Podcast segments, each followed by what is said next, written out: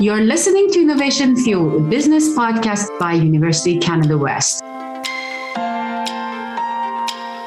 Bringing you fantastic stories from accomplished entrepreneurs and key industry professionals. Let's explore the entrepreneurial world through local businesses and our university community. Hello, Gelareh. How are you doing today? How, Oh, Dave? I just remember those days that Nava was a baby, just newborn, and how much difficulty we had with her and our teething. Do you remember teething time? Hey, do you know how many I have? One, two, three. I've been through it three different times. I totally understand, you know, and the challenges that come along with that element. You know, trying to fight through the things that you need to have, you know, the resources, and then, you know, the ethically sourced, the sustainable one. And we want to make sure that we don't hurt these precious. Oh. And then you know any product you have then you have to clean it you have to sanitize it. Oh my god. In the bottle warmer. Do you know how many bottle warmer i bought? I bought two because one of them was broke another one was wasn't very suitable and and then now it was six months. We figured out she doesn't like warm milk. She wants cold milk. It's so it's really interesting. It's it's really interesting and and i always used to buy the baby products by reading the weblogs. When I was pregnant, I, I call it baby shops. So I went to the, all the shops that's selling the baby products. So, and I couldn't understand what are they. So I started reading the um, comments, all the product reviews from other mothers to see that which product I should buy. And I bought all of them online. So I think that this is a challenge for moms to pick the right products and which product is better and how to access to those. And and you know, again, you know, you see some innovation out there in the baby product lines, but how good is it? You've seen them, you go out and you spend a fortune on these things. Does it actually really work? And are you getting the best value for what you're offering? I think you might we might have a guest here that might be able to help us get through this situation and maybe help us understand this world of the innovative baby products. Yes, we have Garett Senez, founder and president of Quark Baby, the baby products. Let's welcome Garett Senez to another episode of Innovation Fuel. Yes, welcome to Innovation Fuel, brought to you by University Canada West. We are here today with a really exciting entrepreneurial journey in a way, but around the baby element, around babies. And I think this individual is going to erupt your world with thinking about how to see an idea, do it better, and move that forward. And and he's does he, we're going to get there. But before we get there, Garett, we got to know who is Garett. Who is Garett? Thank you. Super excited to be here. I am a entrepreneur by trade, but really a, a marketer even prior to that. I started actually in my undergraduate degree marketing there, and then did my MBA afterwards. Came out of my MBA school really not knowing what I wanted to do. I knew that I, I liked women, so I wanted to go and I joined L'Oreal, and that's where all the women were. Spent some time there for about four years, kind of wanted to party. I met my wife, and so she gave me an ultimatum really quickly. She's just like, listen, this is going really, really well, but if you want to date seriously, you got to come to Vancouver. So I walked into the office and quit my job, moved to Vancouver, and again, I wanted to party, so I joined a beer company called Miller Brewing. So that was a lot of fun. Joined there and worked there for a little while until we got bought out and uh, started Quark Baby soon thereafter. Quark is a uh, it's a baby company. Well, it's a production of or a producer of baby products uh, that are really designed and geared towards making life easier. So that's fundamentally where I am. I, I define myself by my work, which is a really weird thing, but probably a, a very commonality between a lot of entrepreneurs. So take us back to the the fundamental starting of Quark Baby, because something else was happening in your life at this stage that kind of pushed you down this pathway away from the, the beer industry. Totally. I had a daughter. There she is. I'll show a little photo. Any, anytime I have a chance to show a photo of my daughter, I will show her. There she is with my wife. I'm in love. I'm smitten. And I have a second one on the way that is due in January. Wow. Good luck. That's a very good thing. Yeah. I know it's a blessing. Thank you. I'm, uh, I'm full on dad mode right now. So uh, I, I'm in the thick of it. So what happened? You know that I, understand you have a baby. That's the reason. But what did you feel that you need, but there's not in the market that you wanted to create? So ultimately, I mean, like I'm a marketing guy, right? So any, it doesn't matter what industry I'm in. If I look at something and I think I can do it better, I'm going to try and find a way to finagle it, right? So I had a baby and I was using a, I won't name the brand, but I was using a bamboo bowl the bowl cannot go in the oven, it, obviously. It cannot go in the microwave. It cannot go in the dishwasher. It was hand wash only. Uh, it was porous. So when you put baby food into it and you put it in the fridge, a ring of the baby food would stick to the outside. Very hard to clean. My wife told me she spent $42 on this thing. So I was just like, okay. The, like instantly in my mind, I'm like, oh, okay, so this is actually a couple things in the baby product category. It's a price inelastic good, right? People want to spend whatever they want for the kids. I'm like, okay, my wife would spend. She's not she's relatively price conscious, my wife, and she spent $42 on a bowl, which for me is like, okay, got, got my mind going. And then I started looking at the category. There's a lot of things we had actually gotten were secondhand from friends or family. And then when you're looking at what is actually available in the category, a lot of it just really lacked true innovation, both from a functional design perspective. So things were poorly made and still really expensive. But then also from a branding perspective, right? Like it was all very uh, either two things for me. It's it's very kind of like um, pastels, you know what I mean? The on trend marbly stuff for that's designed really for Instagram and, and parents want to feel good about that. Or it's like Philips Avent, where it's just like like dark, almost navy blue, do you know what I mean? Safety or medical leaning focused. So there's nothing really that was fun and exciting. And ultimately, these things are about it's for kids, right? Products are for kids, and there's nothing really that was doing that. So we thought we could come to market with something better, and we did.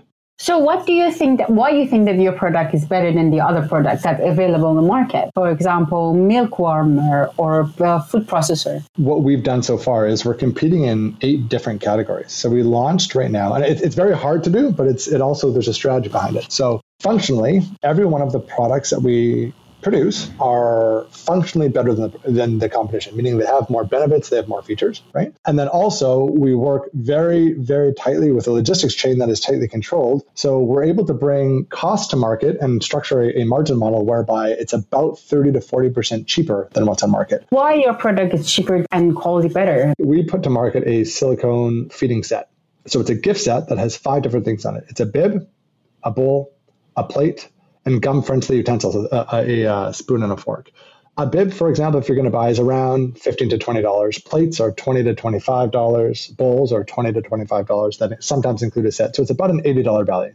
What we did is we went two levels above uh, in China. We, we, we found a design and a mold that we liked. Everybody else is marketing these things independently, right? Uh, what we decided to do is put into a gift set, a five pack gift set. And then because we know the price of silicone, and we also decided not to charge parents an arm and a leg, we're not working at a 120, 130 margin, which a lot of these other players are. We put it and produced it in a pack and so we sell it at Walmart for $34.99. So it's about an $80 value product that you're getting for a lot less. And we've done it through, I mean, a logistics chain, but also just through a pricing model that makes sense. And that's, I mean, it's emblematic of why we've been so incredibly effective so quickly because I, I shared this story, like what I just told you, like, hey, I, had, I bought this bulb and I shared it with a buyer at Walmart, and that's my strength. I know how to convey something to a buyer. And it was, here's the bowl, it's crap, it's really expensive. I'm going to put all these things in a kit, and you know what? I'm going to make you your 40 margin. I'm going to work on my 40 margin. It's not going to be 110, and we're going to pass that value onto parents. And that story of, hey, I'm a dad, I'm pissed off about paying through the nose for things. I want to do it better. I have a brand that cuts through the clutter. Take this. It's a very palpable story.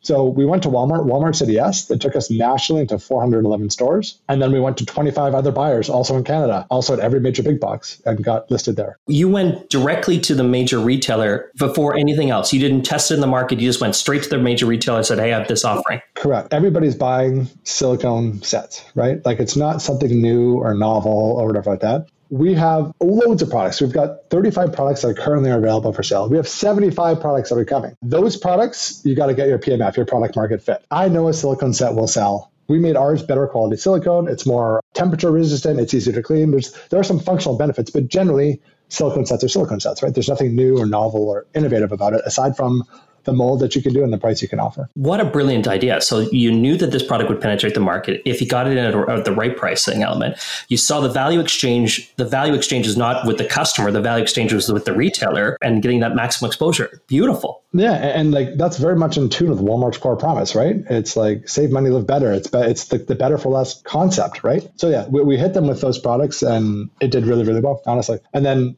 again, for all those entrepreneurs out there, It's all about creating critical mass and momentum, right? So the second Walmart said yes, what do I do? You're all Canadian. I went to London Drugs. I went to Loblaws. I went to Indigo. I went to Best Buy. I went to Superstore. I went to every major big box and said, listen, it's at Walmart. 51% of the share in Canada in baby goes through Walmart. Great, but it means when you position yourself for more Walmart, you cannot position yourself for Indigo. Is it the same positioning? Of course, it's the same positioning. I'll be very, very clear. There are differences in terms of corporate positioning that Indigo and Walmart will go. There are differences in terms of pricing strategy that we go to at different retailers. For example, London Drugs will never be at a Walmart price, right? It will never be at a Walmart price, but it doesn't dissuade yourself from your core value prop, which is functionally better. So there is a, a competitor baby food processor. I won't mention it, okay? But for for tactically, for examples, there's a competitive baby food processor that sells for two forty nine, okay?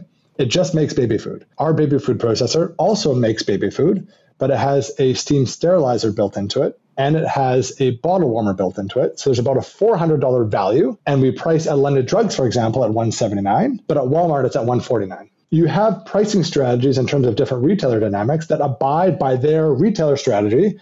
But ultimately, what you're doing is you're still giving a lot of value to customers. But I think what I can see it in your website, your price decision on your website is same as Walmart. Is it correct? No. Our pricing strategy, maybe looking at Canada versus the United States. Our pricing strategy on web on our website, D2C, is it will match the London drugs, which is a premium price.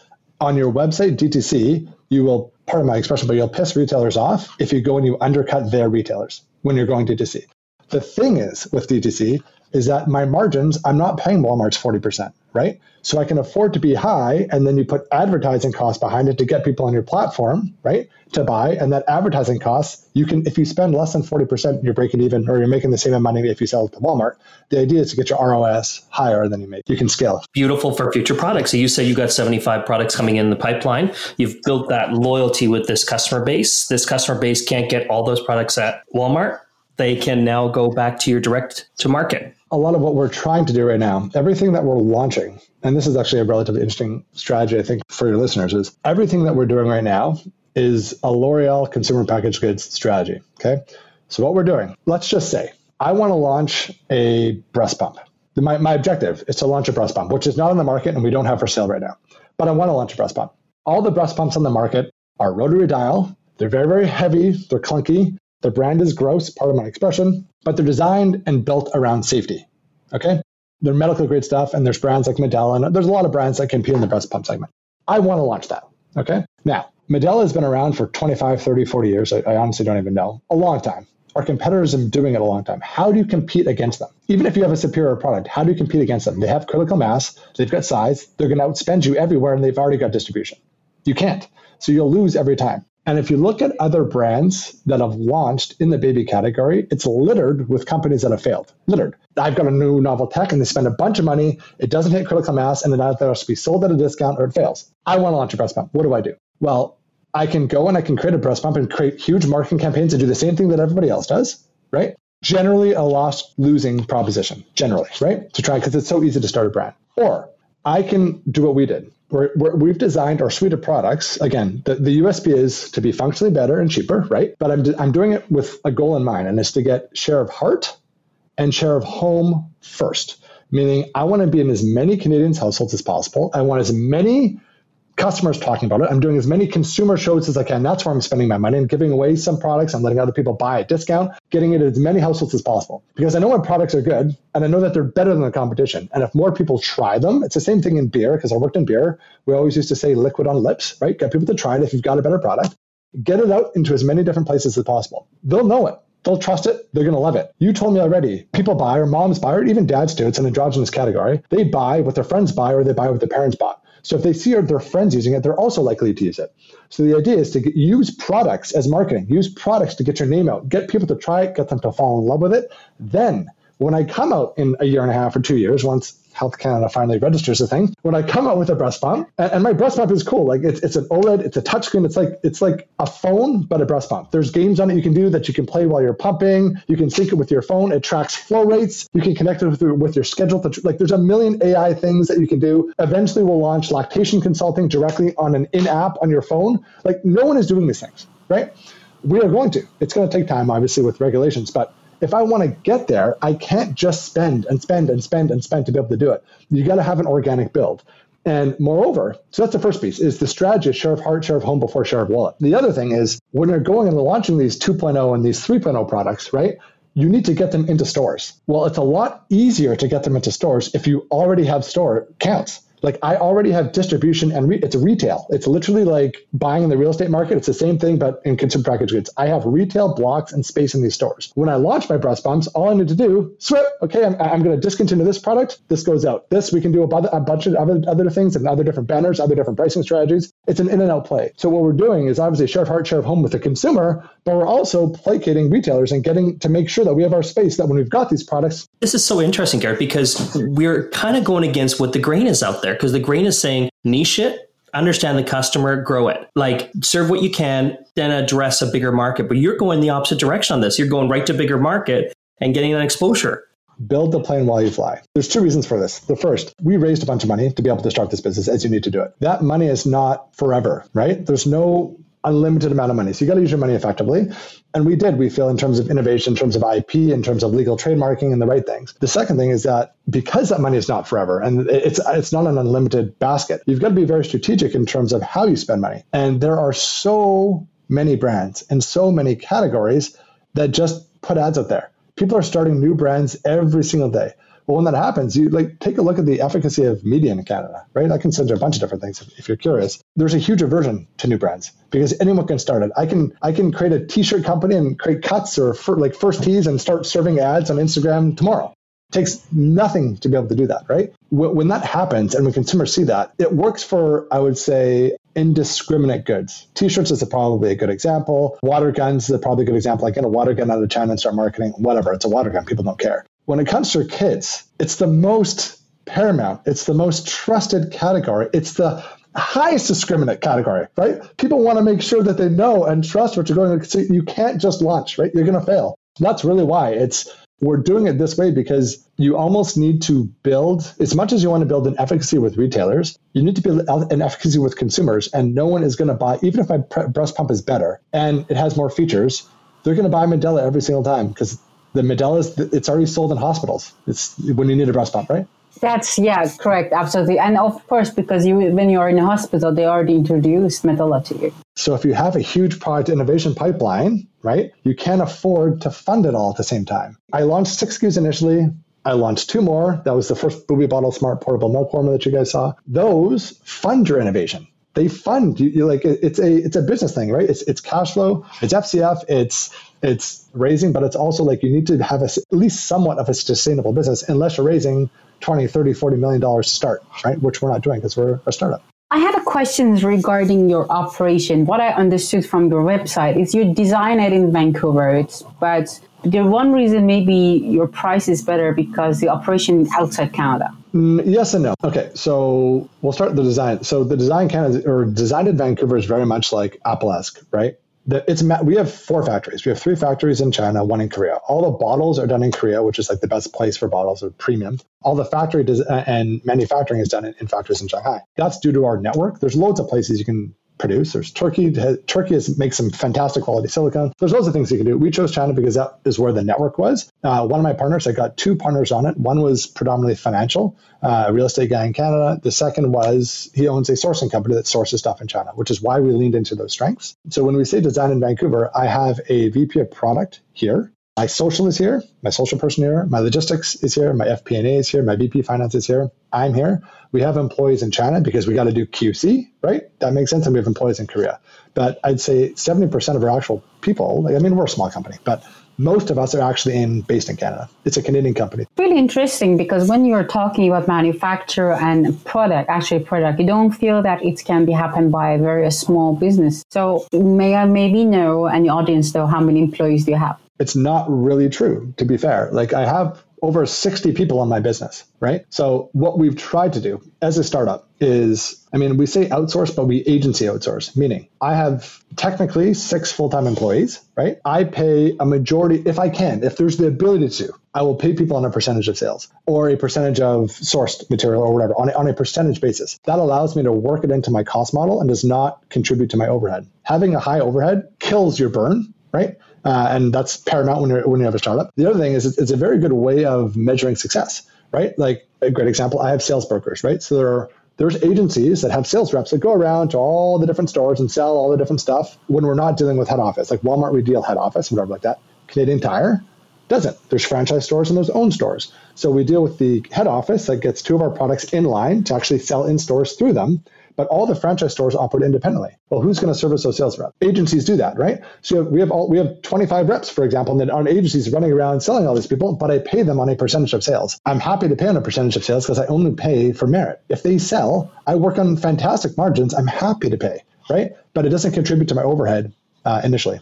So there's loads of people working on our business, and that concept of agency is good. It's good for sales. It's good for QC, both downstream, right? It's good for PR it's good for media buying. It's good for everything. Like you can you can work on in that basis if you structure it that way. But you have to have margins to be able to do it, right? And not everybody does. I understand retails can be your strategic alliance. What else are your strategic partners? Partners, um, I mean, we have one internally for logistics. Like every organization at some point has to define their center of excellence. Ours first is brand. We know marketing. I know how to design. My, my VP of product is phenomenal at that as well. We understand that, right?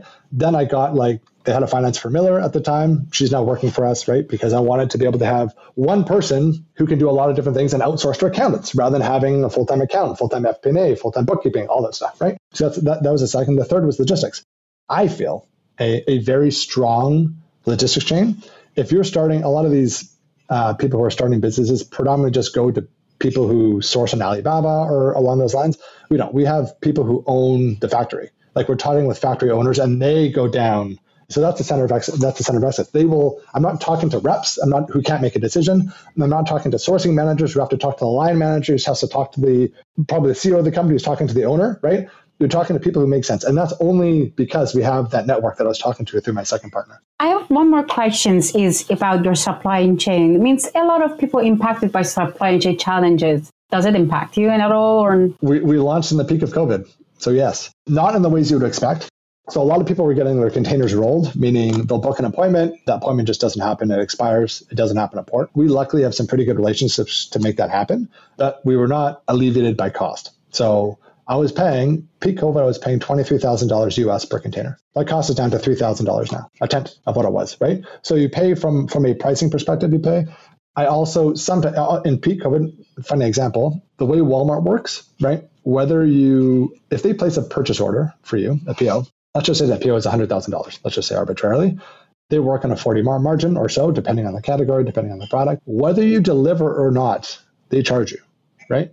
So on 100,000 bucks, and let's just say they make a 40 margin. The second they place that, you deliver, they sell it to consumers, they make 40 margin. You don't deliver on the contract you're paying anyway. They're make, they bill you for that 40K. Peak COVID, we got a PO. We knew that our container was going to be late or potentially rolled. We air freighted our entire first order for Walmart because air freight was cheaper than the 40k. For example, it, it was it was a larger PO, but th- the cost of logistics was less than the cost we would have been billed by Walmart anyway. There are challenges that you need to navigate in, in these complexities. So yes, the answer to is it's we're we're still impacted by logistical challenges, but we found ways and innovative ways to kind of to sort those both through solutions, but also through relationships. A lot of it, sometimes you just got to get in front of the person, right? I would love to tap just a little bit into your next expansion. You've now expanded into the United States. You're looking at Europe too. We're looking everywhere. So the, the, true answer is after I got, we're in 1,500 stores in Canada.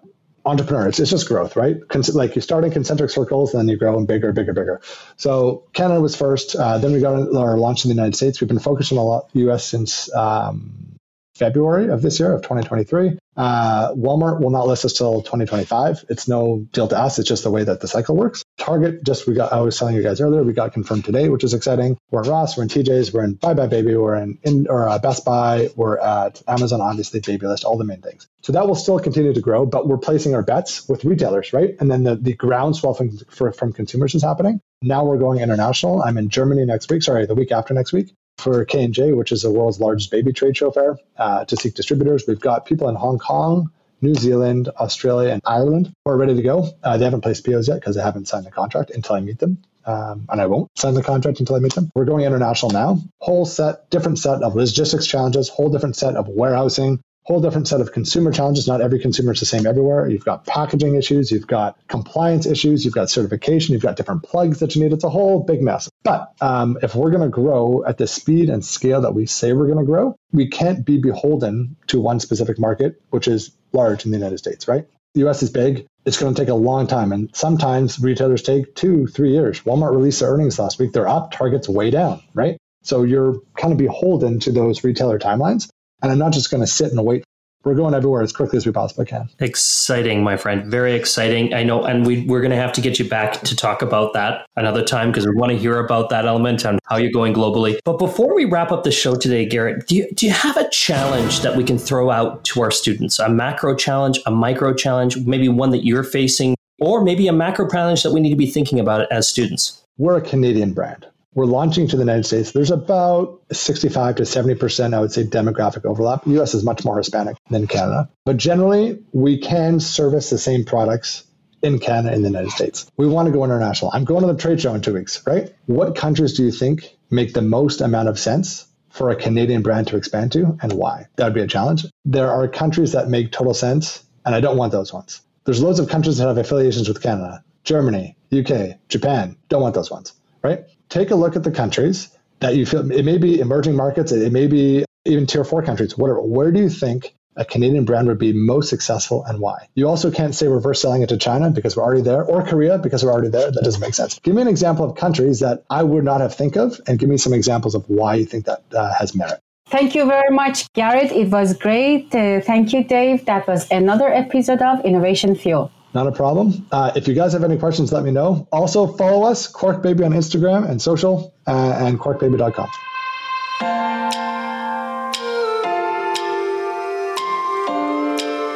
Thank you for listening to Innovation Fuel. We are on all podcast streaming platforms Google, Spotify, and Apple Podcasts. Visit our website at www.ucanwest.ca slash innovation fuel. Also, follow us on Instagram at innovation underscore fuel.